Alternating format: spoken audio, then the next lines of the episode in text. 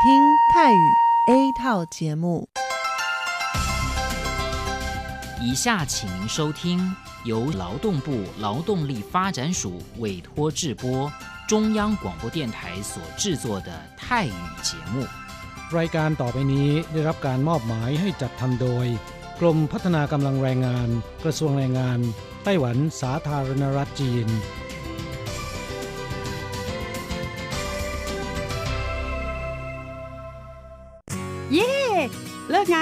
วพวกเราไปคาราโอเกะกันเถอะ ฉันมีธุระ เธอไปกันเถอะ เอ๊ะนานทีปีหนจะนัดไปร้องเพลงกัน หรือว่าเธอมีนัดกับชายหนุ่มจ้าใช่ก็ดีนะสิ ฉันจะไปทำงานหาเงินต่างหาก จริงเหรอ เลิกงานแล้วยังไปหาเงินได้อีกทำไมดีจัง ไปทำที่ไหนอะจริงสิ แถวนี้มีโรงงานหนึ่งช่วงนี้ต้องการคนงานชั่วคราว ช่วงวันหยุดฉันก็ไปทำงานพิเศษที่นั่นจะได้หาเงินเพิ่มขึ้นอีกหน่อย อยากจะซื้อคอมพิวเตอร์ให้ลูกชายที่เมืองไทยลำไพไม่ได้นะ กฎหมายไต้หวันกำหนดไว้ว่า พวกเราจะต้องทำงานให้เท่าแก่ที่ยื่นขออนุญาตนำเราเข้ามาทำงานในไต้หวันเท่านั้น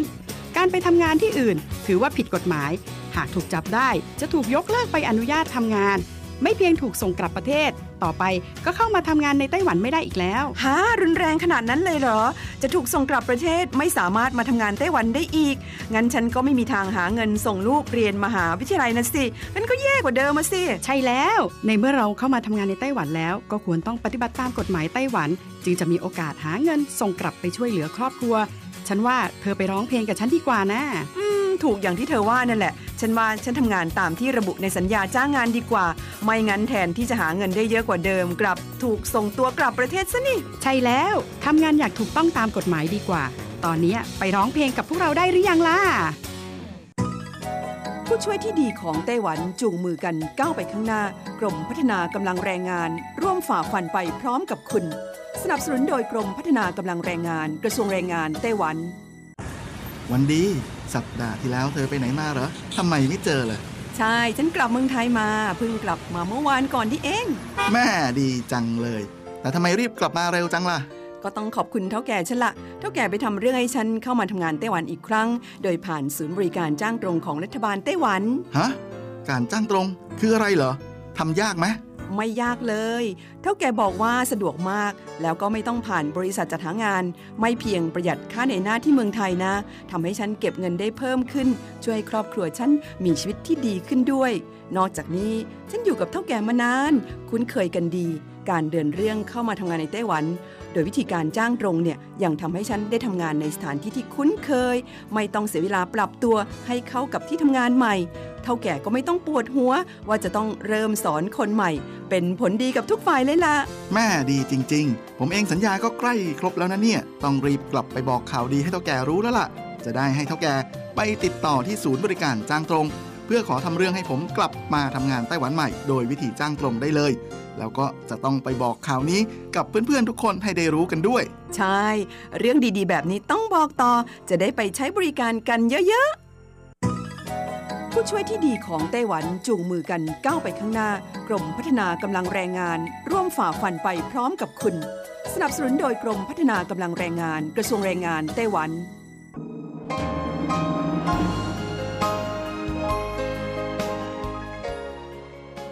กลับมาฟังขณะนี้ท่านกำลังอยู่กับรายการภาคภาษาไทย Radio Taiwan International หรือ RTI ออกกระจายเสียงจากกรุงไทเปไต้หวันสาธารณรัฐจีน เป็นประจำทุกวันนะครับ นอกจากรับฟังทางเครื่องรับวิทยุได้แล้ว ยังสามารถรับฟังรายการผ่านระบบออนไลน์ได้ที่ thai.rti.org.tw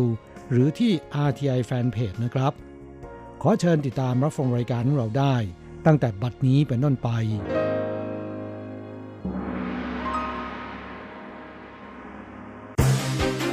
ลำดับแรก ขอเชิญติดตามรับฟัง ข่าวประจำวัน สวัสดีครับคุณผู้ฟังที่รักและเคารพทุกท่านครับวันนี้ตรงกับวันพุธที่ 19 สิงหาคมปีพุทธศักราช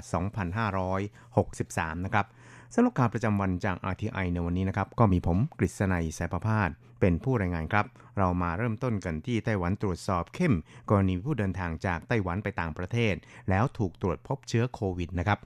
ครับศูนย์บัญชาการควบคุมโรคระบาดไต้หวันสาธารณจีนได้ระบุในวันนี้นะครับว่าไต้หวันนั้นได้รับแจ้งจาก IHR ว่าประเทศลาวนั้นได้แจ้งว่า ตรวจพบผู้ที่เดินทางจากไต้หวันติดเชื้อโควิด -19 จำนวนหนึ่งราย เป็นหนุ่มลาววัย 30 เศษ เดินทางมาไต้หวันเมื่อวันที่ 15 กุมภาพันธ์ ศึกษาอยู่ทางภาคเหนือของไต้หวัน ตรวจเชื้อโควิด โดยออกค่าใช้จ่ายเองเมื่อวันที่ 10 สิงหาคมผมเป็นลบ เดินทางออกจากไต้หวันไปแวะเปลี่ยนเครื่องที่เกาหลีใต้เมื่อวันที่ 11 สิงหาคม ถึงประเทศลาวในวันรุ่งขึ้น ตรวจเชื้อผลเป็นลบในวันถัดมา นักศึกษากล่าวคนดังกล่าวนะครับไม่เคยมีอาการใด ๆ ในช่วงที่อยู่ในไต้หวันสำรวจพบผู้สัมผัสทั้งสิ้น 8 ราย เป็นผู้ที่อยู่ในมหาลัยและหอพักเดียวกัน 3 คน ต้องกักตัวสังเกตอาการ และผลตรวจเป็นลบ 1 ราย ส่วนอีก 2 รายนั้นยังรอผลตรวจครับ และที่เหลืออีก 5 รายนั้นถูกสั่งให้สังเกตอาการด้วยตนเอง เนื่องจากไม่ได้สัมผัสใกล้ชิด พร้อมกันนี้นะครับก็จะมีการสืบสวนบุคคลที่อาจสัมผัสหนุ่มลาวผู้นี้ต่อไปอย่างต่อเนื่องครับ ส่วนรายงานข่าวที่ระบุว่ามีผู้เดินทางจากไต้หวันไปเวียดนามและเซี่ยงไฮ้ถูกตรวจพบเชื้อนั้นนะครับ จากการตรวจสอบกับสำนักงงานไต้หวันในเวียดนามแล้ว ทราบว่าเป็นแรงงานเวียดนามวัย 40 เศษทำงานอยู่ทางภาคเหนือ กลับจากไต้หวันไปเวียดนามเมื่อ 7 สิงหาคม ตรวจที่สนามบินเป็นลบ และตรวจหลังกลับถึงเวียดนาม แต่สถานกักตัวในเวียดนามนั้นห้องละ 3 คนนะครับรูมเมท2คน มาจากสหรัฐและญี่ปุ่น ซึ่งบุคคลทั้งสองเริ่มมีอาการในวันที่ 12 สิงหาคม และตรวจพบเชื้อในเวลาต่อมา ส่วนแรงงานเวียดนามรายนี้นั้นเริ่มมีอาการเจ็บคอ ท้องเสีย เป็นไข้ และปวดท้องเมื่อวันที่ 15 สิงหาคม ตรวจพบเชื้อเมื่อวันที่ 17 สิงหาคม ซึ่งในส่วนของไต้หวันนั้นจะสำรวจผู้สัมผัสในไต้หวันต่อไป เพื่อคุมเข้มการป้องกันนะครับส่วนกรณีเซี่ยงไฮ้นะครับก็ยังไม่ได้รับการประสานจากฝ่ายจีนแต่อย่างใดในขณะที่ศูนย์นั้นได้ดำเนินการติดต่อญาติในไต้หวันแล้ว และมีข้อมูลในเบื้องต้นแล้วด้วยนะครับเมื่อได้รับข้อมูลเพิ่มเติมเนี่ยก็จะดำเนินการสำรวจ ผู้สัมผัสผู้ติดเชื้อรายนี้ เพื่อป้องกันการระบาดต่อไปครับ อีกข่าวหนึ่งเราไปดูเกี่ยวกับบริษัท Microsoft ไต้หวันนะครับได้เข้าร่วมโครงการบริการ Internet of Things นะครับระยะที่ 1 ของกระทรวงเศรษฐการไต้หวันมาตั้งแต่ปี 2017 ช่วยเหลือผู้ประกอบการอุตสาหกรรมเป้าหมายให้บรรลุเป้าหมาย ซึ่งในช่วง 2 ปีที่ผ่านมานั้นได้สร้างผลผลิตถึง 3.64 พันล้านเหรียญไต้หวันครับส่วนในปีนี้ได้รับผลกระทบจากการระบาดของโควิด -19 ภาคธุรกิจนั้นเร่งปฏิรูปสู่การประกอบการแบบดิจิทัล ซึ่งในวันนี้นั้น Microsoft ไต้หวันได้ประกาศจับมือกับกระทรวงเศรษฐการในโครงการดังกล่าวเป็นเฟสที่ 2 เปิดศูนย์ Internet of Things เพื่อสนับสนุนการวิจัยพัฒนา 5G บวก AIoT การอบรมบ่มเพาะบุคลากร แล้วก็ให้คำแนะนำแก่ผู้ประกอบการ ช่วยเหลือการพัฒนาภาคการผลิตของไต้หวันให้รุดหน้ายิ่งขึ้นครับ นายหลินฉวนหนึ่งนะครับรัฐมนตรีช่วยว่าการกระทรวงเศรษฐการของไต้หวันสาธารณจีนนั้นก็ระบุครับว่า 将我们台湾的优势的硬体， 然后结合微软的相关的这个软体的一个很重要的发展的技术，然后再对准台湾特色的这样的一个应用服务。 เราต้องร่วมมือกันอาศัยฮาร์ดแวร์ที่มีศักยภาพของไต้หวัน ประสานกับซอฟต์แวร์ที่เกี่ยวข้องกับ Microsoft พัฒนาเทคโนโลยีที่สำคัญมุ่งไปที่การประยุกต์การบริการ ที่มีลักษณะพิเศษของไต้หวัน พัฒนาแก้ไขปัญหาโดยรวมนะครับ ส่วนนายเซินหลงจินรองนายกนะครับก็ได้กล่าวในการแถลงข่าวครับว่า ปีนี้นั้นกิจกรรมต่างๆ หยุดชะงักไปหมด แต่การสัมมนาประจำปี Dev Days Asia 2020 ออนไลน์ ภาคพื้นเอเชียแปซิฟิก ระหว่างวันที่ 19 ถึง 26 สิงหาคมนั้น ก็จัดขึ้นตามกำหนดการเดิม โดยการสัมมนาทั้ง 7 หัวข้อ จะเป็นการสัมมนาในระบบออนไลน์ทั้งหมด เพื่อหลีกเลี่ยงผลกระทบจากโรคระบาดและเทคโนโลยีไต้หวันนั้นก้าวทันแนวหน้าของโลกต่อไปครับอีกข่าวหนึ่งเรามาดูเกี่ยวกับทางด้านกระทรวงกลาโหมไต้หวันสาธารณจีนได้กล่าวยอมรับในวันนี้นะครับ ว่า เรือรบลำหนึ่งของสหรัฐได้แล่นผ่านช่องแคบไต้หวันโดยแล่นจากเหนือไปใต้ แล้วแล่นเรือต่อไปทางใต้อีกนะครับ ซึ่งถือว่าเป็นไปด้วยภารกิจการเดินเรือในช่องแคบไต้หวันตามปกติ ของกองทัพเรือสหรัฐครับ โดยกองทัพของไต้หวันนั้นก็ได้มีการติดตามการเคลื่อนไหวอย่างใกล้ชิด ติดตามสถานการณ์บนช่องแคบไต้หวันทุกอย่าง ทั้งทางทะเลและทางอากาศ ทุกอย่างนั้นปกติดีเยี่ยมครับ ครับกองเรือรบ U.S. Pacific Fleet ของสหรัฐนะครับได้เผยแพร่ภาพถ่ายดังกล่าวผ่าน Facebook ซึ่งไม่เคยมีการดำเนินการในลักษณะดังกล่าวมาก่อนนะครับรวมทั้งบรรยายว่าเรือรบ USS Mustin DDG 89 แห่งกองเรือรบ U.S. 7 Fleet ได้แล่นผ่านช่องแคบไต้หวันเมื่อวันที่ 18 สิงหาคม แล้วก็ระบุครับว่า เรือรบ USS Mustin นั้นมีภารกิจสนับสนุนศิลภาพ และความปลอดภัยในภูมิภาคอินโดแปซิฟิกครับ นอกจากนี้นะครับกองเรือที่ 7 ของสหรัฐนั้นยังระบุว่าเรือรบ USS Mustin นั้นได้ร่วมฝึกซ้อม ในทะเลตะวันออกกับเรือพิฆาตซูซูสึกิ DD 117 ของประเทศญี่ปุ่นด้วยนะครับ อีกข่าวหนึ่งเรามาดูเกี่ยวกับ TSMC นะครับก็ถือเป็นยักษ์ใหญ่ทางด้านเซมิคอนดักเตอร์ของโลกนะครับ ได้ซื้อพลังงานสะอาดล็อตแรกถึง 99.7%ของจำนวนพลังงานสะอาดที่ผลิตได้ในไต้หวันในช่วงนี้ครับ ครับไต้หวันนั้นเริ่มจำหน่ายพลังงานสะอาดตั้งแต่ปีนี้เป็นต้นไปครับและได้มีการจำหน่ายพลังงานไฟฟ้าล็อตแรกไปแล้ว โดยแจกใบอนุญาตการจำหน่ายไปแล้วนับหมื่นใบครับโดยยักษ์ใหญ่เซมิคอนดักเตอร์ในไต้หวันคือ TSMC นะครับก็เป็นผู้ขอซื้อไปเกือบทั้งหมดถึง 99.7%นะครับครับเพื่อดำเนินนโยบายพัฒนาให้ไต้หวันกลายเป็นประเทศปลอดนิวเคลียร์ภายในปี 2025 คืออีก 5 ปีข้างหน้านะครับ กระทรวงเศรษฐการของไต้หวันสาธารณจีนนั้น ก็ได้มีการ จะตั้งศูนย์รับรองพลังงานรีไซเคิลแห่งชาติขึ้น เพื่อผลักดันการผลิตพลังงานเขียว ให้มีสัดส่วนเพิ่มขึ้นครับด้านอุตสาหกรรมพลังงานเขียว ส่วนนกลไกในการรับรองของพลังงานเขียวนั้นก็เริ่มให้บริการในปีนี้ และมีการจำหน่ายพลังงานไฟฟ้าเขียวล็อตแรกไปแล้ว 1533 ใบ โดยยักษ์ใหญ่เซมิคอนดักเตอร์ระดับโลกอย่าง TSMC หรือไต้หวันเซมิคอนดักเตอร์นะครับ ก็ได้จัดซื้อพลังงานเขียวไปถึง 10,000กับ522ใบคิดเป็นถึงร้อยละ 99.7 นะครับ ส่วนที่เหลือนั้นก็จำหน่ายให้แก่ยักษ์ใหญ่ด้านอิเล็กทรอนิกส์บริษัทก่อสร้างแล้วก็บริษัทเทคโนโลยีชีวภาพในไต้หวันนะครับครับพลังงานเขียวหรือพลังงานสะอาดในไต้หวันนั้นประกอบไปด้วยพลังงานแสงอาทิตย์ พลังงานลม พลังงานน้ำพลังงานความร้อนใต้แผ่นดิน แต่เนื่องจาก สายส่งกระแสไฟฟ้าไม่อาจจำแนกได้ว่า เป็นกระแสไฟฟ้าสะอาด หรือกระแสไฟฟ้าทั่วไปนะครับจึงต้องมีการอาศัยการออกใบรับรองพลังงานสะอาดให้ โดยให้ใบรับรอง 1 ใบเท่ากับ 1,000 ยูนิต ซึ่งจนถึงขณะนี้ศูนย์รับรองพลังงานสะอาดได้ออกใบรับรองไปแล้วถึง 11,795 ใบนะครับอีกข่าวหนึ่งครับเราไปดูเกี่ยวกับผลงานการวิจัยของทีมวิจัยระบบภูมิคุ้มกันและก็โรค หอบหืดในทารกของโรงพยาบาลฉางเกิงจีหลงไต้หวันนะครับ ระบุว่าการให้นมบุตรด้วยนมแม่ล้วนๆนั้น อาจง่ายที่จะทำให้ลูกน้อย มีอาการโลหิตจาง ขาดธาตุเหล็กมากกว่าลูกน้อย ที่เลี้ยงด้วยทั้งน้ำนมแม่และนมผงนะครับการเติบโตอย่างเชื่องช้าของลูกน้อยที่เกี่ยวข้องกับนมแม่ที่ขาดวิตามินดี และขาดเหล็กอย่างแยกไม่ออกทีเดียวครับในขณะที่ลูกน้อยที่ขาดธาตุเหล็กนั้นจะมีอาการโลหิตจางทำให้หน้าซีดขาว เหนื่อยง่าย หากขาดธาตุเหล็กและวิตามินดีก็จะทำให้ลูกน้อยนั้นโตช้า การวิจัยของโรงพยาบาลช้างเกิงจีหลงพบว่า สิ่งบำรุงเลี้ยงในนมแม่นั้นเป็นสิ่งที่นมผงไม่อาจเข้าแทนที่ได้ แต่เนื่องจากนมแม่ไม่มีวิตามินดี ดังนั้นลูกน้อยที่เลี้ยงแต่นมแม่ล้วนๆ จึงมีโอกาสขาดวิตามินดี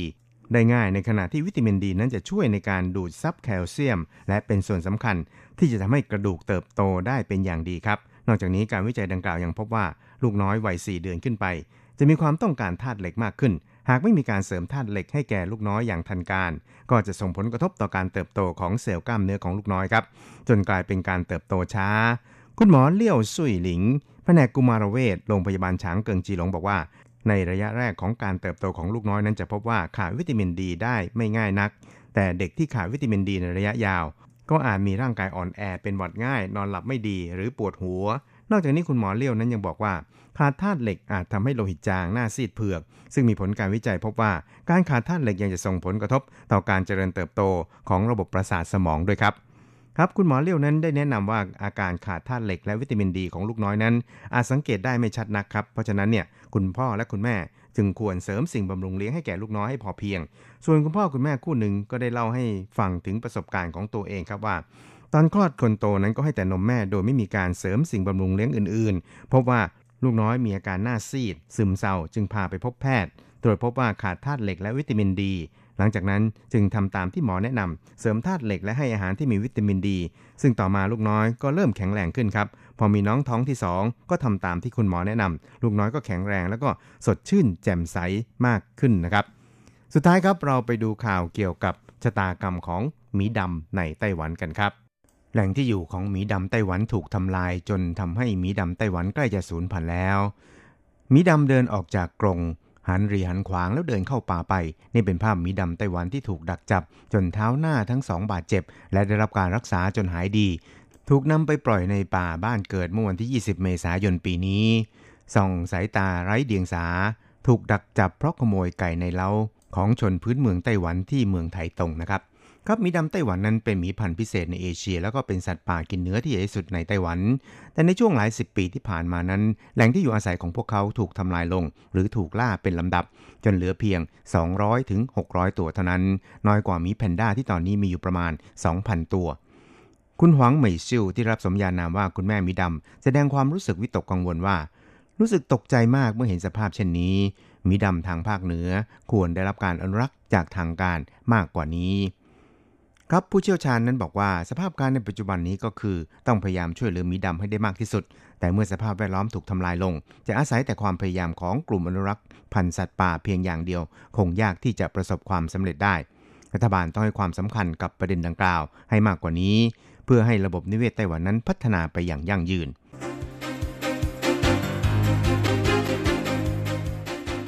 ต่อไปขอเชิญฟังข่าวต่างประเทศและข่าวจากเมืองไทยค่ะ สวัสดีค่ะ คุณผู้ฟังที่เคารพ ช่วงของข่าวต่างประเทศและข่าวในเมืองไทยรายงานโดยดิฉันการจยากริชยาคมค่ะ ข่าวต่างประเทศสำหรับวันนี้นั้นเริ่มจากข่าว ไต้ฝุ่นฮีโกส พัดถล่มฮ่องกง อพยพประชาชนหลายหมื่นคน พายุไต้ฝุ่นฮีโกส พัดถล่มฮ่องกงตลอดค่ำคืนที่ผ่านมา ส่งผลให้เกิดฝนตกหนักและกระแสลมแรงจัด ประชาชนหลายหมื่นคนต้องอพยพออกจากบ้านเรือน โรงเรียนหลายแห่งต้องหยุดการเรียนการสอน ต้นไม้และเสาไฟฟ้าจำนวนมากหักโค่นลง แต่ยังไม่มีรายงานความเสียหายร้ายแรง จากนั้นไต้ฝุ่นฮีโกสได้เคลื่อนตัวพัดกระหน่ำเมืองจูไห่ในมณฑลกวางตุ้งทางตอนใต้ของจีนแผ่นดินใหญ่ ด้วยความเร็วลมสูงถึง 126 กิโลเมตรต่อชั่วโมง แล้วจึงค่อยอ่อนกำลังลงเป็นพายุโซนร้อน และยังไม่มีรายงานผู้เสียหายหรือได้รับบาดเจ็บ ข่าวต่อไป บราซิลอนุมัติทดลองวัคซีนโควิด -19 ขั้นสุดท้ายของบริษัทยาสหรัฐ หน่วยงานกำกับดูแลด้านสาธารณสุขของบราซิลเปิดเผยว่า ทางการอนุมัติการทดลองทางคลินิกระยะสุดท้าย ในวัคซีนป้องกันโรคโควิด -19 ของบริษัทจอร์นสันแอนด์จอร์นสันของสหรัฐอเมริกา ซึ่งเตรียมทดสอบวัคซีนป้องกันโรคโควิด -19 ในอาสาสมัครจำนวน 7,000 คนใน 7 รัฐของบราซิล ซึ่งเป็นส่วนหนึ่งในผู้เข้าร่วมทดสอบจากทั่วโลกกว่า 60,000 คนโดยการทดลองวัคซีนมีขั้นตอนเริ่มจากการทดลองแบบสุ่ม การทดลองแบบมีการควบคุม การทดลองระยะที่ 3 โดยปกปิดข้อมูล และการทดลองในประชากรกลุ่มใหญ่ ซึ่งเป็นขั้นตอนสุดท้ายก่อนที่จะได้รับอนุมัติผลิตวัคซีน โดยวัคซีนของบริษัทจอร์นสันแอนด์จอร์นสันเป็นวัคซีนตัวที่ 4 ที่บราซิลนำมาใช้ทดสอบท่ามกลางการระบาดที่รุนแรงในประเทศ ก่อนหน้านี้บราซิลได้อนุมัติการทดลองระยะที่ 3 ในวัคซีนป้องกันโรคโควิด -19 3 ตัวได้แก่ วัคซีนของมหาวิทยาลัยออกซฟอร์ดประเทศอังกฤษ วัคซีนของบริษัทซีโนแวคประเทศจีน และวัคซีนของบริษัทไฟเซอร์ ประเทศสหรัฐอเมริกาสำหรับข่าวคราวความคืบหน้าของบริษัทหลายแห่งที่ผลิตวัคซีนป้องกันโรคโควิด -19 โมเดอร์นาและไฟเซอร์ของสหรัฐอเมริกา แอสตราเซเนกาของอังกฤษเปิดเผยว่า บริษัทของตนจะผลิตวัคซีนป้องกันโรคโควิด -19 ได้ไม่ต่ำกว่า 100 ล้านโดสในปีหน้า ขณะที่บริษัทเคียวร์แวคของเยอรมนีคาดการณ์ว่าจะผลิตวัคซีนออกสู่ตลาดได้ภายในกลางปีหน้า ส่วนรัสเซียประกาศว่าจะผลิตวัคซีนออกมาภายในสิ้นเดือนนี้ ต่อไปขอเชิญคุณผู้ฟังรับฟังข่าวในเมืองไทยค่ะ ไทยเปิดบริการ 5G เชิงพาณิชย์เป็นประเทศแรกในอาเซียน นางสาวรัชดาธนาดีเรก รองโฆษกประจำสำนักนายกรัฐมนตรีแถลงว่า ไทยเป็นประเทศแรกในภูมิภาคอาเซียน ที่มีบริการ 5G เชิงพาณิชย์ เนื่องจากมีความพร้อมทั้งด้านผู้บริโภคที่ต้องการใช้บริการ 5G ส่วนฝั่งผู้ให้บริการ ไทยมีโครงสร้างพื้นฐานดิจิตอล 4G ที่ครอบคลุมทั่วประเทศ และพร้อมที่จะพัฒนาเป็น 5G โดยรัฐบาลของพลเอกประยุทธ์จันโอชา นายกรัฐมนตรี ยังเห็นชอบมาตรการส่งเสริมการลงทุน 5G สร้างแรงจูงใจดึงดูดนักท่องเที่ยวให้เกิดการลงทุนในการพัฒนาเทคโนโลยีรูปแบบใหม่ รวมทั้งโครงสร้างพื้นฐานของอุตสาหกรรม 5G นอกจากนี้การใช้งาน 5G ยังจะเกิดขึ้นในเขตพื้นที่พัฒนาพิเศษภาคอุตสาหกรรม EEC เพื่อพัฒนาอุตสาหกรรมแห่งอนาคต และดึงดูดการลงทุนจากบริษัทต่างชาติ ขณะที่ 6 กลุ่มจังหวัดที่จะได้รับการประเดิมใช้งาน 5G เพื่อนำไปสู่เมืองอัจฉริยะได้แก่ กรุงเทพมหานครและปริมณฑล เชียงใหม่ นครราชสีมา ขอนแก่น สงขลา และภูเก็ต รวมถึงท่าอากาศยานที่สำคัญที่จะได้ใช้บริการ 5G ก่อนสำหรับแผนปฏิบัติการว่าด้วยการส่งเสริมการใช้ประโยชน์เทคโนโลยี 5G ของประเทศไทย ในระยะปี 2566 ถึง 2570 ตั้งเป้าไว้ให้มีโครงข่าย 5G ครอบคลุมร้อยละ 98 ของประชากร ภายในปี 2570 และมีความเร็วไม่ต่ำกว่า 100 เมกะบิตต่อวินาทีในเขตเทศบาล และ 50 เมกะบิตต่อวินาทีในทุกพื้นที่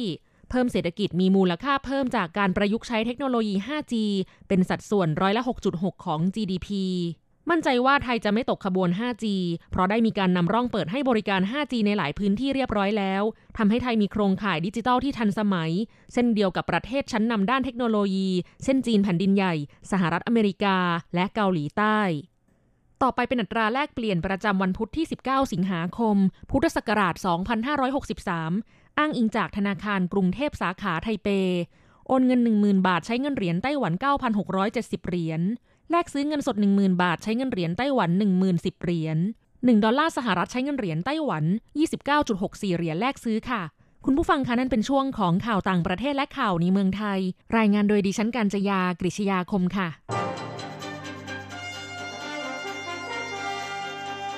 ท่านกำลังรับฟังรายการภาคภาษาไทย Radio Taiwan International หรือ RTI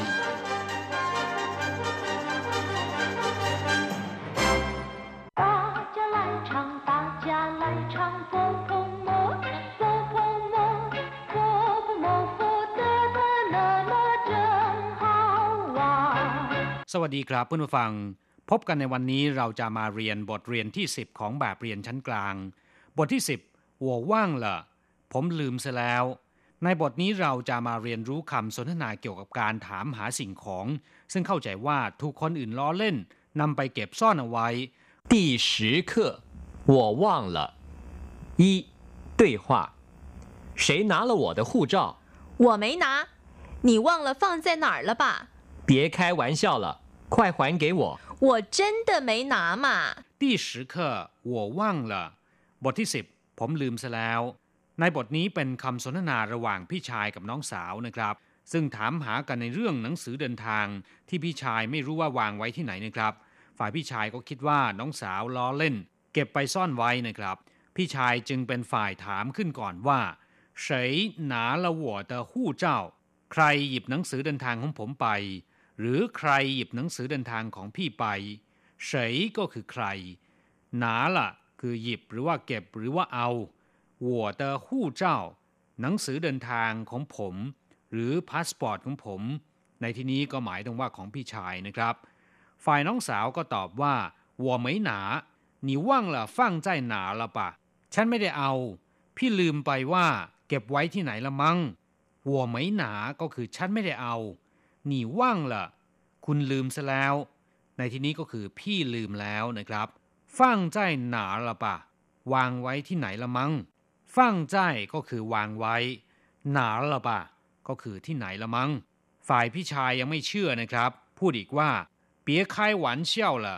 ควายขวานเก๋วอย่าล้อเล่นอีกเลย รีบเอามาคืนให้พี่ เปียคายหวานเชี่ยวก็คือ อย่าล้อเล่น หรือ อย่าทำเป็นเล่น快还给我快แปลว่า เร็ว ขวานเก๋วก็คือคืนให้ผม ในที่นี้ก็คือคืนให้พี่ ฝ่ายน้องสาวตอบว่า我真的没拿嘛ฉันไม่ได้เอาจริง ๆ ฉันไม่ได้หยิบไปจริงๆ真的ก็คือจริงๆไม่หนา ไม่ได้เอา ส่วนคำว่ามา ท้ายประโยคนั้นนะครับ ไม่มีความหมายใด ๆ เป็นศัพท์เสริมน้ำเสียงว่าไม่ได้ทำจริง ๆ ครับผู้ฟังต่อไปขอให้พลิกไปที่หน้า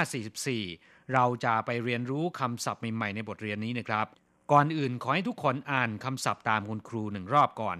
二，生字与生词：拿、拿护照、护照还给还给别人，别人，可能可能 开玩笑。开玩笑。 หนา แปลว่าหยิบ จับ ถือหรือเอาสิ่งของ อย่างเช่นว่า他手里拿了一本书ในมือของเขาถือหนังสือไว้เล่มหนึ่ง把这些东西拿走หยิบหรือว่าเอาของเหล่านี้ไป谁拿了我的钱ใครเอาเงินของผมไป นอกจากแปลว่าหยิบถือหรือว่าเอาแล้วนะครับคำว่าหนา ยังมีความหมายใหม่ เมื่อนำไปรวมกับคำอื่นๆนะครับ อย่างเช่นว่า หนาเฉาแปลว่าถนัดหรือว่าชำนาญ เชี่ยวชาญ อย่างเช่นว่าหนาเฉาเห่าชี่เกมที่เขาถนัดหนา主意แปลว่าตัดสินใจ อย่างเช่นว่า究竟去不去你自己拿主意吧จะไปหรือไม่ไป คุณตัดสินใจเอาเองเถิดคำศัพท์คำที่สองที่เราจะมาเรียนรู้นะครับ คู่เจ้าแปลว่าหนังสือเดินทาง หรือที่เรียกทับศัพท์ภาษาอังกฤษว่าพาสปอร์ตซึ่งเป็นเอกสารประจำตัวผู้โดยสารที่กระทรวงการต่างประเทศออกให้ ใช้สำหรับแสดงตนนะครับเวลาเดินทางไปต่างประเทศ แทนบัตรประจำตัวประชาชน เฉพาะคำว่าคู่คำเดียวเนี่ยแปลว่าคุ้มครอง ปกป้องหรือว่าพิทักษ์นะครับ เช่นว่าคู่ชื่อแปลว่านางพยาบาล คู่ส่ง คุ้มกันไปส่ง อ้ายคู่ แปลว่า รักษาหรือว่าทนุถนอม ศัพท์ใหม่คำที่สามขวาน แปลว่าคืน หรือกลับคืน ใช้คืนก็ได้นะครับ อย่างเช่นว่า这是向你借的钱还给你นี่คือเงินที่ยืมจากคุณ ส่งคืนให้คุณ หรือใช้คืนให้คุณ ขวานใจแปลว่า ใช้คืนหนี้ ขวานเปิ่นแปลว่าคืนเงินต้น หรือว่าคืนทุน ขวานหยวนแปลว่าคืนสู่สภาพเดิม ฟื้นคืนเหมือนเดิม ขวานเฉาแปลว่าตอบโต้ ขวานสูหมายถึงพระหรือว่าชีศึกเป็นคราวาสนะครับ ขวานเก๋หมายถึงมอบคืน ใช้คืนแล้วก็ส่งคืน เปียเหรินคนอื่นนะครับคำว่าเปียคำเดียวแปลว่าอื่นๆ อย่างอื่น อย่างเช่นว่าเปียเตอตงฉีสิ่งของอย่างอื่น เปียโยย่งชินมีเจตนาอย่างอื่น นอกจากนี้แล้วยังแปลว่าอำลา หรือจากไปนะครับ อย่างเช่นว่า หลิงเปียจี้เนียน อนุสรก่อนจากกัน หรือแปลว่าอย่า ห้าม แสดงการห้ามปรามก็ได้นะครับ มีความหมายเช่นเดียวกับปูเย่าที่แปลว่า อย่าหรือไม่เอา อย่างเช่นว่า เปียเน่าล่ะ อย่าวุ่นวายอีกเลย เปียชัวล่ะ อย่าพูดอีกเลย เมื่อนำเปียมารวมกับเหรินมีความหมายว่าคนอื่น หรือมีความหมายว่าชาวบ้านนะครับคำศัพท์คำที่สี่เขอหนึ่งแปลว่า อาจจะ บางที เช่นว่า他可能不知道今天要上班เขาอาจจะไม่รู้ว่าวันนี้ต้องเข้าทำงาน หรือมีความหมายแสดงว่าพอที่จะบรรลุผลเป็นความจริง这个工程有可能提前完工งานก่อสร้างนี้มีความเป็นไปได้ที่จะแล้วเสร็จก่อนกำหนด และคำศัพท์คำสุดท้ายนะครับที่เราจะมาเรียนรู้กัน开玩笑แปลว่า หยอกล้อ ล้อเล่น อย่างเช่น他是跟你开玩笑的 别当真เขาหยอกล้อคุณเล่น อย่าถือเป็นเรื่องจริงจัง随便开两句玩笑พูดล้อเล่นไปสักสองสามคำนอกจากแปลว่าหยอกล้อหรือว่าล้อเล่นแล้วนะครับคำว่าคายหวานเชี่ยวยังมีความหมายเป็นเรื่องเล่นๆหรือเรื่องล้อเล่น เช่น这件事很重要可不是开玩笑的เรื่องนี้มีความสำคัญมากไม่ใช่เรื่องล้อเล่น หรือแปลว่า พูดเป็นเล่นไปได้ กราบผู้ฟังต่อไปขอให้พลิกไปที่หน้า 45 เราจะไปฝึกหัดพูดประโยคใหม่ๆกับคุณครูนะครับ 三练习怎么办？我忘了他的名字。开玩笑，怎么可能？你不是他的女朋友吗？你拿别人的东西还别人了没有？还了，我没忘。怎么办？我忘了他的名字。จะทำอย่างไรดี ฉันลืมชื่อของเขาซะแล้ว จะมาปั้นก็คือจะทำอย่างไรดี我忘了他的名字ฉันลืมชื่อของเขาซะแล้ว他的名字ก็คือชื่อของเขา开玩笑怎么可能你不是他的女朋友吗พูดเป็นเล่นไปได้ เป็นไปได้ยังไง คุณไม่ใช่แฟนของเขาหรือ开玩笑ก็คือพูดเป็นเล่นไปได้怎么可能เป็นไปได้อย่างไร你不是他的女朋友吗 คุณไม่ใช่เป็นแฟนของเขาหรือหนุ่ยเผิงโยก็คือแฟนสาว แฟนถ้าเป็นเพศชายก็ต้องบอกว่าหนานเผิงโย你拿别人的东西还别人了没有คุณเอาของของคนอื่นไป คืนเจ้าของแล้วหรือยัง你拿别人的东西ก็คือคุณเอาของของคนอื่น หรือว่าหยิบของของคนอื่น หรือยืมของของคนอื่นนะครับ还别人了没有คืนคนอื่น หรือว่าคืนเจ้าของแล้วหรือยัง วัวมยว่าง คืนแล้ว ผมไม่ได้ลืม ขวานละก็คือคืนแล้ว ใช้คืนแล้ว ส่งมอบคืนแล้ว วัวมยว่าง ผมไม่ได้ลืมกรับคุณผู้ฟังหลังจากเรียนผ่านไปแล้วเนี่ยขอให้คุณผู้ฟังนำไปหัดพูดหัดใช้นะครับ เราจะกลับมาพบกันใหม่ในบทเรียนถัดไป สวัสดีครับ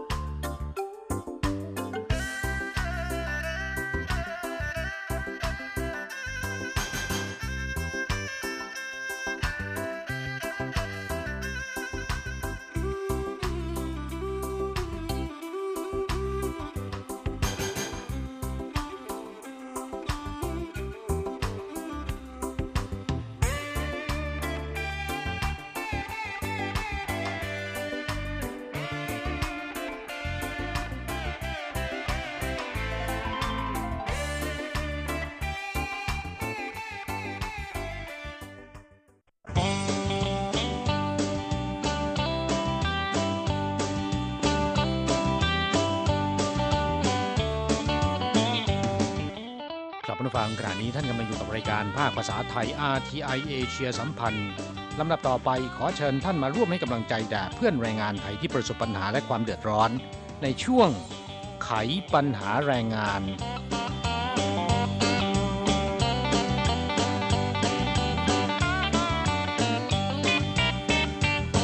ครับช่วงครึ่งหลังของเดือนกรกฎาคมที่ผ่านมานี้ มีข่าวคราวเกี่ยวกับอุบัติเหตุของคนงานไทยที่ค่อนข้างจะดังข่าวหนึ่งนะครับค่ะโดยแรงงานไทยเคราะห์ร้ายรายนี้ประสบอุบัติเหตุ แต่ว่านายจ้างไม่ให้ความช่วยเหลือเท่าที่ควรค่ะอ่าอาการบาดเจ็บไม่เห็นดีขึ้น เจ้าตัวท้อแท้ใจนะครับ ตัดสินใจปลิดชีพตัวเองโดยการกระโดดตึกจากอ่า ที่พักของ NGO นะฮะค่ะที่เขาไปพักอยู่ปรากฏว่าเสียชีวิตนะครับ ก็เป็นเรื่องที่น่าเศร้าเป็นอย่างยิ่งนะค่ะ ก็เป็นเหตุสลดนะคะที่เกิดกับแรงงานไทยอ่าเป็นข่าวดังทีเดียวนะคะในช่วงปลายเดือนกรกฎาคมที่ผ่านมาข่าวนี้มีสื่ออาในไต้หวันเนี่ยนำเสนอกันอ่าค่อนข้างจะคึกโครมนะคะครับ แต่วันนี้เราจะนำมาเล่าให้ฟังในอีกแง่มุมหนึ่งนะครับค่ะอ่า ประกอบกับจะเรียกร้องให้เพื่อนแรงงานไทยเนี่ยต้องระมัดระวังในเรื่องของการทำงาน เมื่อประสบอุบัติเหตุ จะต้องแจ้งให้ในายจ้างทราบนะครับค่ะชะล่าใจไม่ได้ อย่าเห็นว่าบาดเจ็บเล็กๆน้อยๆอย่าเห็นว่าบาดเจ็บเล็กน้อย คงไม่เป็นไร มันอาจจะช้ำในก็ได้นะครับอ่าคนงานไทยรายนี้เนี่ยมีชื่อว่านายประยวนจำปามีนะครับ เดินทางมาทำงานกับนายจ้างที่เมืองเถาหยวน โรงงานนี้ผลิตเครนรางเลื่อนนะครับ ที่ใช้ในการยกของนะฮะค่ะเพราะฉะนั้นวัสดุภายในโรงงานเนี่ยก็จะเป็นการโยกย้ายชิ้นงานใหญ่ๆอ่าเป็นเหล็กทั้งนั้นนะครับค่ะนายประยวนประสบอุบัติเหตุ ตั้งแต่วันที่ 17 เดือนกรกฎาคมปีที่แล้ว ขณะที่ประสบอุบัติเหตุนั้นไม่มีใครเห็น และเจ้าตัวก็คิดว่าคงไม่เป็นไรนะไม่ได้บอกในจ้างเหรอไม่ได้คะบอกในายจ้างด้วยนะเอ่อเวลาผ่านไปหนึ่งวัน รุ่งเช้าก่อนจะเข้าทำงานเนี่ยนายประยวนมีอาการอาเจียนออกเป็นเลือด นายจ้างก็รีบส่งไปรักษาที่โรงพยาบาล แพทย์ตรวจพบว่ามีเลือดออกในช่องท้องนะครับค่ะหลังจากเข้ารับการรักษาอยู่นานอาการไม่เห็นดีขึ้นเอ่อค่ารักษาพยาบาลบานนะค่ะแต่ในจ้างรายนี้ไม่ค่อยมีคุณธรรมกันเท่าไหร่ ไม่ว่าจะเกิดจากอุบัติเหตุในงานหรือไม่ใช่ก็ตาม นายประยวนเนี่ยมาทำงานกับนายจ้างรายนี้เป็นเวลาร่วม 12 ปีแล้วนะครับค่ะโดยหลักมนุษยธรรมแล้วเนี่ยนายจ้างก็ควรจะให้ความช่วยเหลือนะค่ะแต่นายจ้างรายนี้จ่ายค่าจ้างตามปกติ แต่ว่าค่ารักษาพยาบาลนั้นไม่ยอมให้ความช่วยเหลือ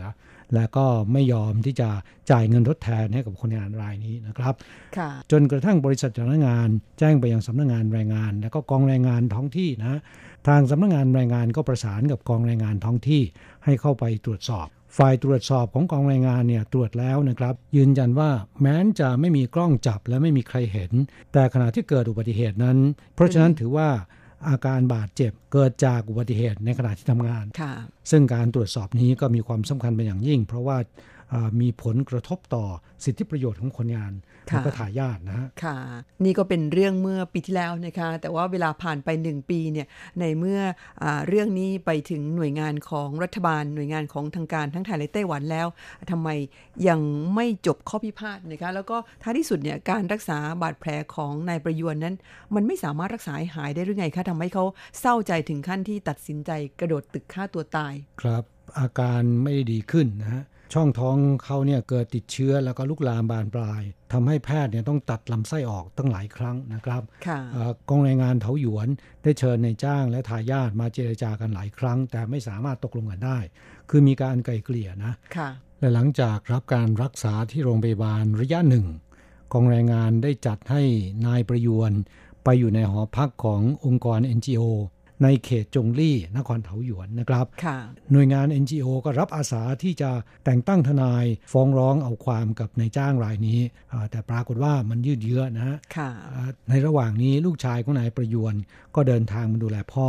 ต้องทิ้งงานที่ประเทศไทยนะครับค่ะมาดูแลพ่อเป็นเวลานานหลายเดือน แต่อาการของคุณพ่อเนี่ยยังไม่ดีขึ้น อาจจะเกิดจากเบื่อหน่าย อาการของตัวเองเนี่ยไม่ดีขึ้น แล้วก็ท้อแท้กลัวจะเป็นภาระให้ลูกและครอบครัว ขณะเดียวกันสิ้นหวังนะฮะค่ะก็เลยกระโดดตึกที่หอพักของหน่วยงาน NGO นะฮะค่ะก็เป็นเรื่องน่าเศร้านะคะขณะนี้หน่วยงานต่างๆเนี่ยก็เข้ามาให้ความช่วยเหลือเพื่อเรียกร้องสิทธิ์ให้แก่ทายาทของคนงานไทยรายนี้ ครับโดยเมื่อปลายเดือนกรกฎาคมที่ผ่านมานี้สำนักงานแรงงานไทยเอ่อได้นัดในจ้างและทายาทไปไกลเกลี่ยนะครับค่ะเอ่อเพื่อที่จะเรียกร้องค่าเสียหายให้กับทายาทขณะเดียวกันสำนักงานแรงงานได้ประสานกับกองแรงงาน แล้วก็กระทรวงแรงงานไต้หวันนะให้มีการเพิกถอนใบอนุญาตว่าจ้างแรงงานต่างชาติของนายจ้างรายนี้ ซึ่งโรงงานแห่งนี้นะครับ มีคนงานไทยชาติเดียวรวมนายประยวนด้วยเนี่ยแคนค่ะเพราะฉะนั้นเหลืออีก 7 คน ทางกองแรงงานจะย้ายให้ไปทำงานกับนายจ้างรายอื่นนายจ้างรายนี้ไม่สามารถจะว่าจ้างแรงงานอีกต่อไป เท่ากับว่าต้องปิดกิจการนะครับค่ะ ขณะเดียวกันสำนักงานแรงงานไทยเนี่ยบอกว่า หากไม่สามารถเจรจาตกลงกันได้ในเรื่องของค่าชดใช้ ทางสำนักงานแรงงานก็จะตั้งทนายฟ้องร้องอายัดทรัพย์สินของนายจ้างรายนี้ เพื่อจะอ่าขายท่อตลาดเอาเงินมาชดเชย ให้กับทายาทคนงานไทยรายนี้นะดังนั้นเป็นที่คาดการณ์ว่าปัญหาก็คงจะได้รับการแก้ไข กระนั้นก็ตามเป็นที่น่าเสียดายนะคะว่าคนงานไทยรายนี้เนี่ยมาทำงานในไต้หวันตั้ง 12 ปี ใกล้จะครบสัญญาแล้วน่าจะทำงานได้อย่างราบรื่นนะคะแล้วก็ได้เงินได้ทองกลับไปไปใช้ชีวิตอยู่ที่เมืองไทยกับลูกๆ ปรากฏว่าก็เอาชีวิตมาทิ้งที่ต่างแดนนะคะครับณที่นี้เราเรียกร้องให้เพื่อนแรงงานไทยนะครับ การฆ่าตัวตายตัดช่องน้อย แต่พอตัวเนี่ยมันไม่สามารถแก้ปัญหาได้นะครับ เราไม่สนับสนุนนะเราถือโอกาสจากเหตุการณ์ในครั้งนี้นะครับอยากจะให้เพื่อนแรงงานไทยต้องระมัดระวังเป็นอย่างยิ่งทำงานอยู่ในโรงงานเนี่ยมันเกิดอุบัติเหตุได้ทุกเมื่อนะครับ ค่ะ และถ้าหากว่าโชคร้ายเกิดอุบัติเหตุแล้วเนี่ยอ่า แม้นจะไม่รุนแรงก็อย่าชะล่าใจ ต้องบอกในจ้าง ต้องบอกกับล่ามบริษัทจ้างงานนะเพื่อจะไปตรวจที่สถานพยาบาลโดยด่วนนะครับค่ะอ่าเมื่อตรวจแล้วแพทย์บอกว่าไม่มีปัญหา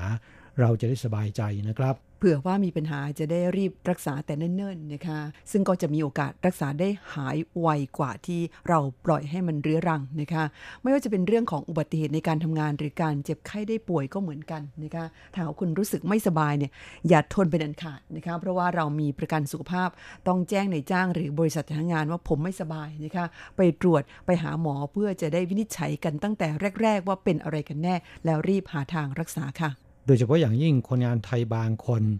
เป็นโรคความดันโลหิตสูงนะครับ หกล้มที่ห้องน้ำบางคนก็ลุกขึ้นมา คิดว่าคงไม่เป็นไรนะค่ะแต่จริง ๆ แล้วอาจจะเลือดตกในสมองก็ได้ อย่าชะล่าใจนะครับ หากมีอุบัติเหตุเกิดขึ้นเนี่ยไม่ว่าจะในงานนอกงานรีบไปรับการรักษา เพราะในไต้หวัน พวกเรามีประกันสุขภาพกันทุกคนนะครับ ค่ะ อย่าใช้วิธีการรักษาด้วยตัวเองนะคะ โดยเฉพาะการไปหาซื้อยามารับประทานกันเอง อันนี้เราไม่สนับสนุนนะคะ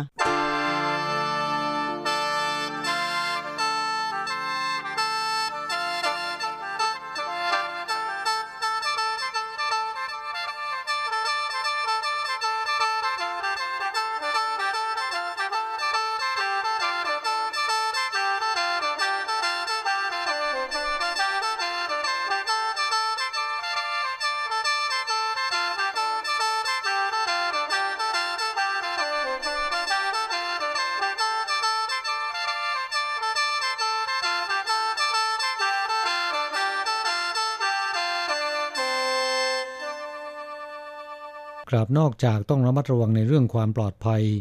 ทั้งในเวลาทำงาน หรือนอกเวลาทำงาน แล้วก็ต้องดูแลสุขภาพตัวเองแล้วนะครับ ยังมีอีกเรื่องหนึ่งที่อยากจะนำมาเตือนกัน ค่ะ ให้ระมัดระวังนะคะนั่นก็คือเรื่องของความประพฤติค่ะ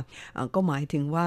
การที่เราอยู่ในโรงงาน หรือเราออกไปนอกโรงงานนะคะโดยเฉพาะในช่วงวันหยุดเนี่ยเพื่อนฟังแรงงานไทย หรือแรงงานต่างชาติจำนวนไม่น้อย ช่วงวันหยุดเนี่ยก็จะออกไปพบปะเพื่อนฝูงนะคะหรือว่าเพื่อนร่วมชาติเดียวกัน คนบ้านเดียวกัน รวมกลุ่มกันนั่งรับประทานอาหาร หรือคนไทยก็ชอบนั่งล้อมวงกงเล้านี่นะคะอ่าแม้ว่าจะไม่ได้ไปฝ่าฝืนกฎระเบียบ คือเขาไม่ได้ห้ามคนงานต่างชาติ นั่งทานข้าว นั่งดื่มสุรา เพียงแต่ว่าในสายตาของคนท้องถิ่นเนี่ยเห็นคนงานต่างชาติ นั่งดื่มเหล้ากัน โดยเฉพาะหากว่าคุณดื่มคุณกินกันเรียบร้อยแล้วเนี่ยทิ้งขยะไว้ในสถานที่ที่เราไปนั่งดื่มกินกันนั้น คนท้องถิ่นเนี่ยเขามักจะไม่ค่อยพอใจนะคะ ครับขณะที่นั่งล้อมวง ส่งเสียงดัง รบกวนความสงบสุขของชาวบ้าน ก็เป็นเรื่องที่ไม่ควรทำนะครับ ผมคิดว่าคนงานไทยปกตินะครับ ก็คงจะไม่มีพฤติกรรมเช่นนี้นะฮะยกเว้นตอนกินเหล้าเมาแล้วไม่รู้เรื่องนะครับอ่าร้องเอะอะโวยวายนะค่ะอันนั้นมีความเป็นไปได้นะครับ และเมื่อเมาเหล้าหลังจากเลิกรากันไปแล้วนะครับ ขยะที่ทิ้งเกลื่อนคงจะไม่มีใครเก็บค่ะอ่าทำให้ชาวบ้านเนี่ยไม่ค่อยพอใจ อย่างที่เมืองหนานเถานะครับ ก็มีชาวบ้านเขาไม่พอใจเป็นอย่างยิ่ง ที่มีคนงานต่างชาติแม้นจะไม่มากเท่าไหร่นะครับ แต่ก็ทำลายสภาพแวดล้อมในเมืองในชุมชนทำให้ชาวบ้านไม่พอใจนะครับ ด้วยเหตุนี้ทางกองแรงงานของเมืองหนานเถาจึงมีการจัดตั้งทีมจิตอาสาคนงานต่างชาติ เพื่อจะใช้วันหยุดวันเสาร์วันอาทิตย์ วันที่แรงงานต่างชาติหยุดงาน ออกไปปัดกวาดทำความสะอาดชุมชนนะฮะค่ะอ่าบำเพ็ญประโยชน์ให้กับสาธารณะทำให้ภาพลักษณ์ของคนงานต่างชาติในสายตาของคนไต้หวันนั้น ดูดีขึ้นเป็นอย่างมากเลยทีเดียวนะครับโดยทีมจิตอาสาแรงงานต่างชาติเพื่อทำความสะอาดสภาพแวดล้อมในชุมชนเนี่ยนะคะ ตอนนี้เห็นบอกว่าอ่ามีผู้แสดงความประสงค์เข้าร่วมทีมเนี่ย 76 คน ในจำนวนนี้มีคนงานไทยไหมคะ ไม่ทราบเหมือนกันนะครับ มีคนงานไทยหรือเปล่า เราก็อยากจะให้มีคนงานไทย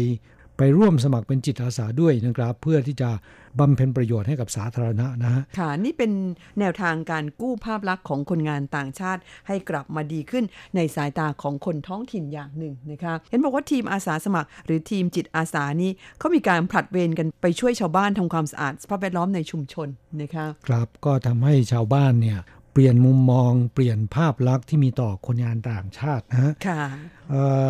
ทางกองแรงงานของเมืองหนานเถาบอกว่าที่หนานเถาเนี่ยมีคนงานต่างชาติทั้งหมด 13,565 คนนะครับ ในจำนวนนี้คนงานอินโดนีเซียมีมากที่สุด 6,142 คน เวียดนามตามมาเป็นอันดับสองนะครับ 4,065 คน คนไทยมี 1,614 คน ฟิลิปปินส์1,744 คนนะครับค่ะซึ่งคนงานไทยเวียดนาม ฟิลิปปินส์ส่วนใหญ่ก็ทำงานในภาคการผลิตทำงานอยู่ในโรงงาน ส่วนอินโดนีเซียนั้น ก็มีทั้งในโรงงานแล้วก็ผู้อนุบาลนะครับ ค่ะ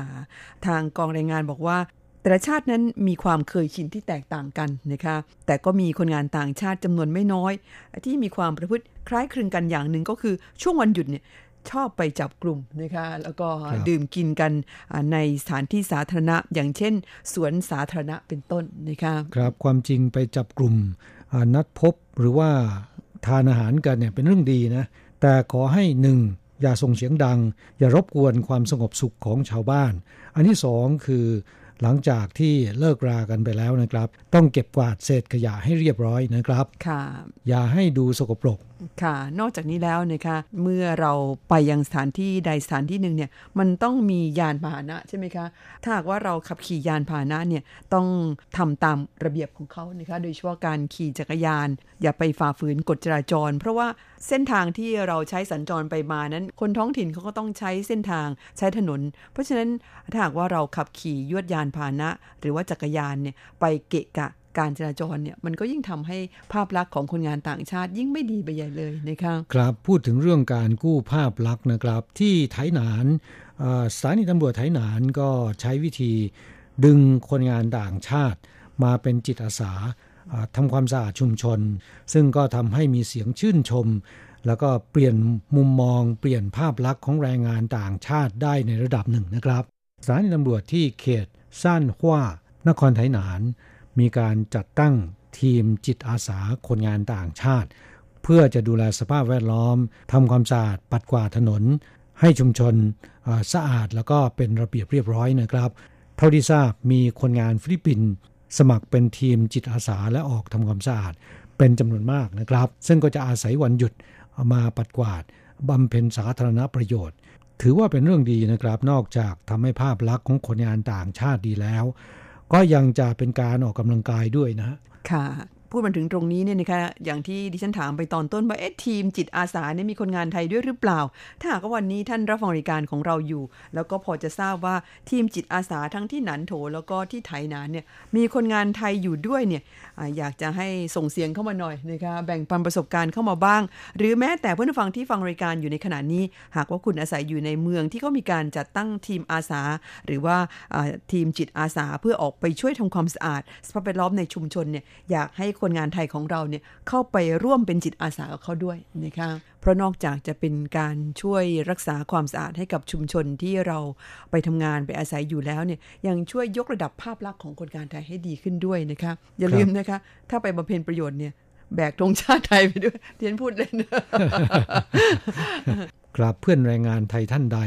เคยไปบำเพ็ญประโยชน์สาธารณะมาแล้วเนี่ย ก็ช่วยกันแชร์หรือว่า แบ่งปันรูปภาพเข้าสู่รายการนะครับ เพื่อจะเป็นการถ้าพูดตามสำนวนจีนจะบอกว่า โยนอิฐเพื่อล่อหยกนะฮะเป็นหแบบมายอย่าถึงงเพื่อเป็นแบบอย่างเป็นตัวอย่างในการดึงดูดให้คนงานไทยเข้ามาร่วมกันเยอะๆนะครับ ค่ะ ช่วงนี้พักกันสักครู่หนึ่งนะคะมาฟังเพลงขั้นรายการสักหนึ่งเพลงเดี๋ยวค่อยกลับมาคุยกันต่อค่ะ ครับเรามาฟังเพลงที่ชื่อว่า คนท้อต้องไม่แท้จากการกับร้องของไผ่พงศธร มอบแบบเพื่อนฟังทุกๆทท่านที่กำลังประสบปัญหานะครับ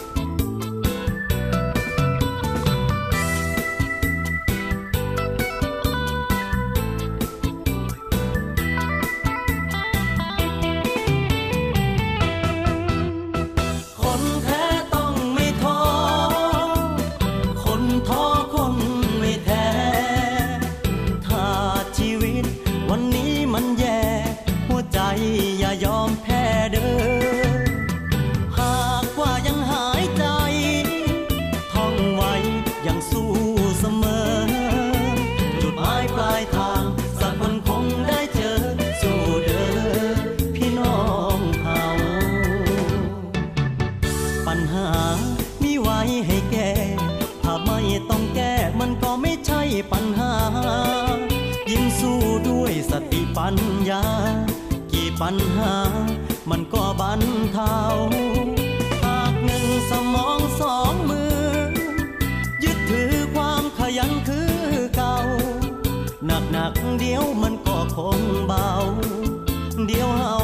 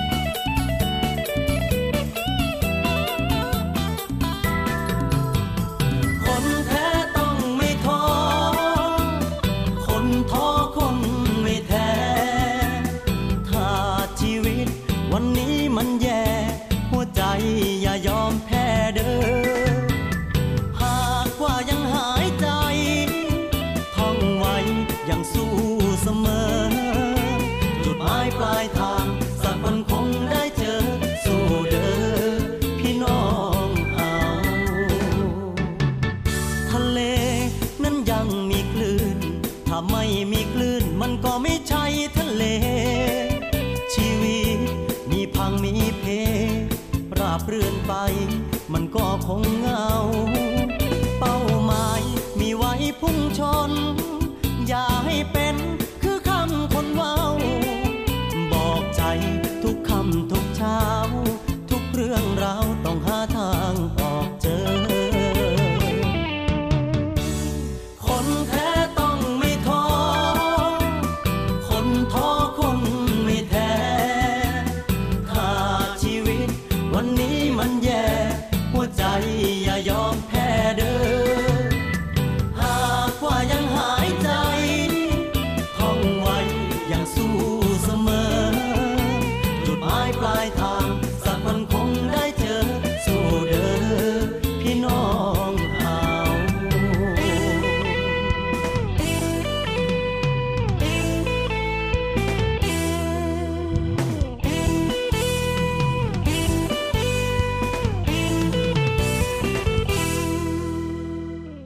ไปเป็นคำเตือนเกี่ยวกับเรื่องเงินเงินทองทองนะคะอันนี้สำคัญนะครับ เพราะว่าเรามาทำงานเก็บเงินได้ก้อนหนึ่ง แล้วทำหายเนี่ยเป็นเรื่องน่าเสียใจนะคหัวรับใจวายเลยนะคะถ้าเป็นดิฉัน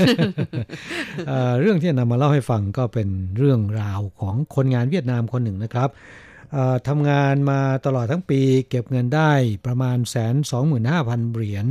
เตรียมที่จะโอนเงินกลับบ้าน แต่ว่าเอ่อพกติดตัวไปซื้อของที่ห้างนะครับทำหล่นทำหายนะ ใจหายแทบจะช็อก แต่ยังดีเวลาผ่านไปไม่นานนะครับ ได้รับแจ้งจากสถานีตำรวจว่า มีคนเก็บซองเงินของคุณได้ ค่ะ คนงานเวียดนามรายนี้เนี่ยรีบไปที่สถานีตำรวจอ่าตรวจเช็คดูเป็นซองที่ใส่เงินของตัวเองไว้จริง ๆ นะคะ ดีใจจนร้องไห้ออกมานะคะ ครับเงิน 125,000 เหรียญอยู่ครบถ้วน ค่ะ คนที่เก็บเงินได้นี่นะคะ เป็นคนไต้หวันชื่อว่าคุณหงนะคะแซ่หง เขาผู้นี้เนี่ยให้การกับตำรวจว่าเมื่อวันที่ 9 กรกฎาคม เวลาประมาณ 6 โมงเศษเนี่ยเขาได้ไปเดินซื้อของที่ห้างคาฟูในเขตสุรินนครนิวไทเป ปรากฏว่าขากลับนะคะ เดินกลับมาที่รถเนี่ยมีซองแดงตกอยู่ข้างๆรถ หยิบขึ้นมาดู โอ้โหเงินตั้งเยอะนะคะตกกระจายรีบนำไปส่งมอบให้กับสถานีตำรวจสู้หลินในทันทีตำรวจได้รับแจ้งแล้วเนี่ย คิดว่าโอ้โหคนที่ทำเงินหายเนี่ย ป่านนี้ หัวใจวายไปแล้วครับ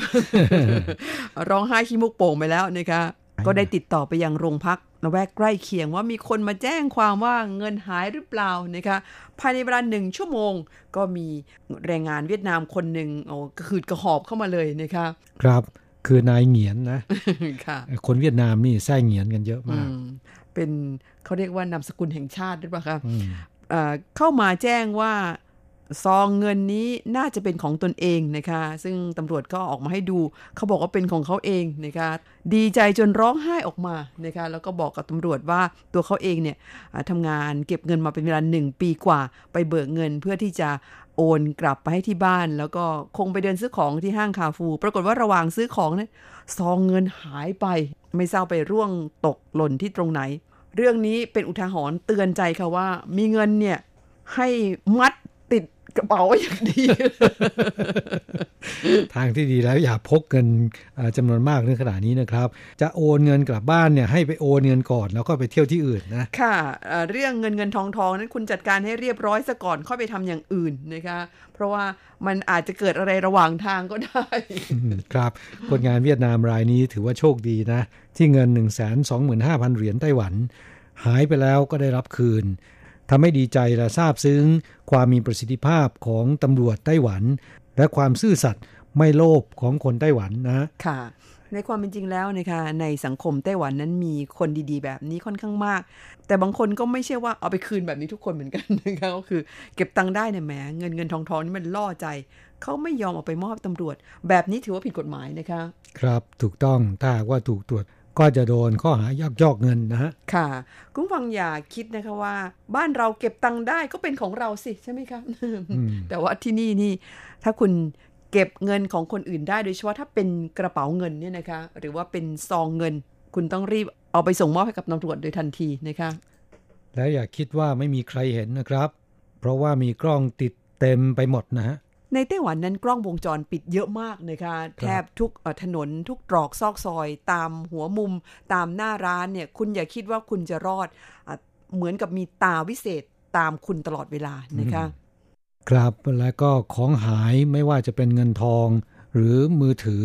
กล้องถ่ายรูปพวกนี้เป็นต้น เมื่อหายแล้วต้องรีบไปแจ้งความนะครับ และส่วนใหญ่จะได้รับคืนนะค่ะแต่ที่พูดเช่นนี้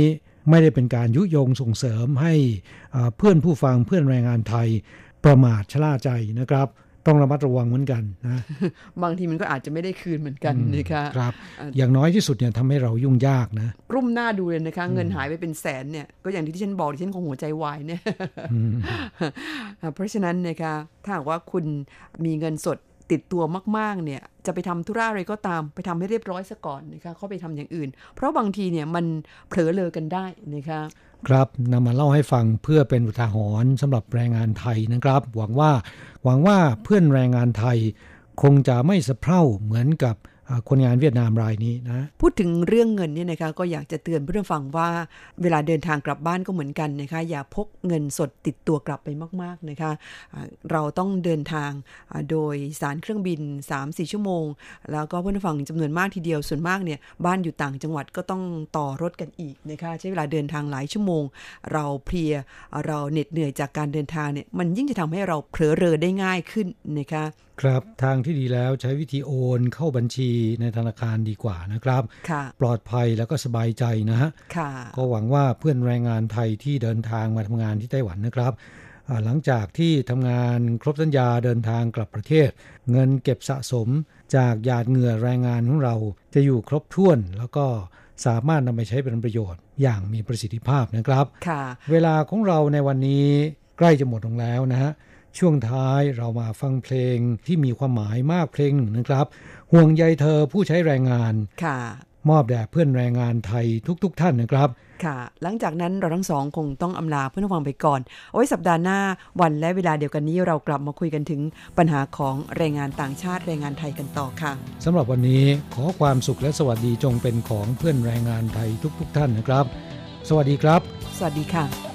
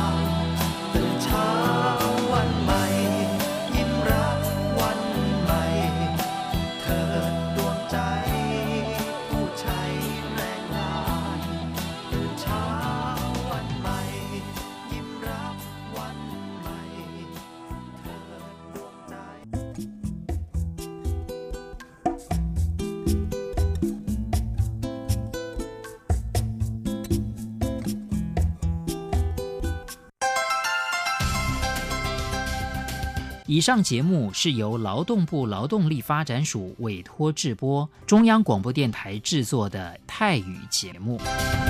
ที่ท่านรับฟังจบลงไปแล้วนั้นเป็นรายการที่ได้รับมอบหมายให้จัดทำโดย